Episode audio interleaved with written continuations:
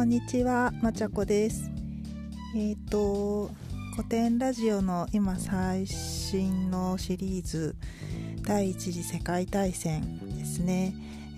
私は古典ラジオのサポーターになっているので、アーリーアクセスという新しい仕組みを使って最初から最後まで全部聞くことができました。ちょっと数日前、2日ぐらい前かなに聞き終わって、わあすごいってなって早く感想を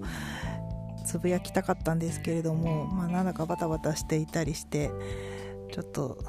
撮るのが遅くなってしまいました。なのでもうすでにすごいの感覚がちょっと薄れてきてしまっているところもあるんですけれども、すごかったのでちょっとだけ感想を残したいなと思いました。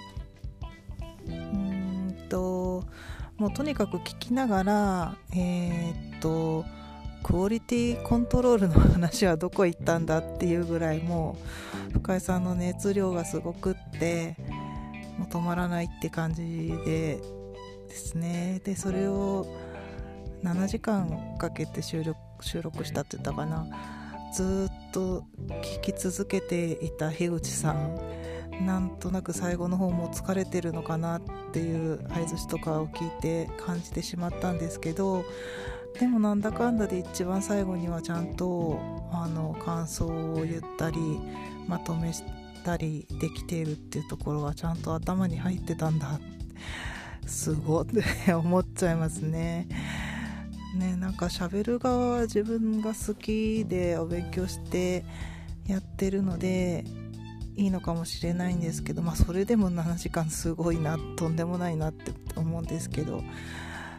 もともと歴史にすごく興味があったわけではない樋口さんがそれをずっと聞き続けてすごいですね。でもそういう人をずっと引きつけて聞かせることができる話もすごいってことなのか、もうどっちもとにかくすごかった。圧倒されました。私も本当はなんか古典ラジオで毎週2話ずつ公開されるのを楽しみに聞いていきたかったんですけど、ちょっと気になるから1話だけ先に聞いちゃおうって言って聞いてるうちにどんどん止まらなくなってしまって、たまたまちょっとまとめて時間が取れた時には一気に最後まで聞いてしまいました。なので私も本当に歴史最弱クラスの歴史弱者なんで、全然知らない名前とか国の関係とかもうわからないことだらけで、全然頭に入ってはないんですけれども、それでもこうやってなんかつながっていって、いろんな人のなんか思い違いだったり、いろんな、ボタンのかけ違いだったり思惑でここまで流れ込んでしまったんだ。で流れ込んだ先がもう本当に地獄絵図ですごいことになってたんだなっていうのは理解できたというか、最低限そこはもう感じられて、もうそれだけでもう今日は眠りにつきたいみたいな感じだったんですけど、やっぱり細かいところはやっぱり頭にまだ入ってないので、これから2週3週と聞いていく中で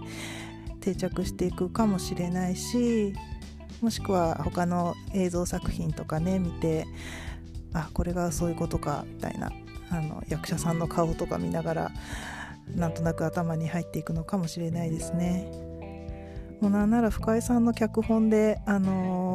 大河ドラマ並みの長い一本のドラマだったり映画だったりを作ってほしいな。この人が主役っていうんじゃなくて、この時代を全部何十年間かの間のまとめて作った作品が見たいなって思いました。誰か作ってくれないかなですね。あとは第一次世界大戦からの流れで第二次世界大戦が始まっているっていうのは、今回の話の中でもあったし、ヒトラーの回でもあったんで、やっぱりそこまで含めて第二次世界大戦も含めて話が聞きたいっていろいろと難しい事情があるのはわかるんだけども、なんかドラマで海外ドラマでよくあるシーズン1を今見終わったので、めっちゃ面白かったからシーズン2見たいんだけど、まだ日本では見れないみたいな、なんかすごいそういうもどかしさを感じますね。まあ、自分で勉強しろっていう話ではあるんですけども、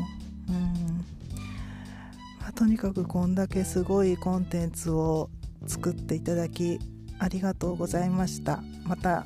すごくいろんなところに興味が出てきたので、これを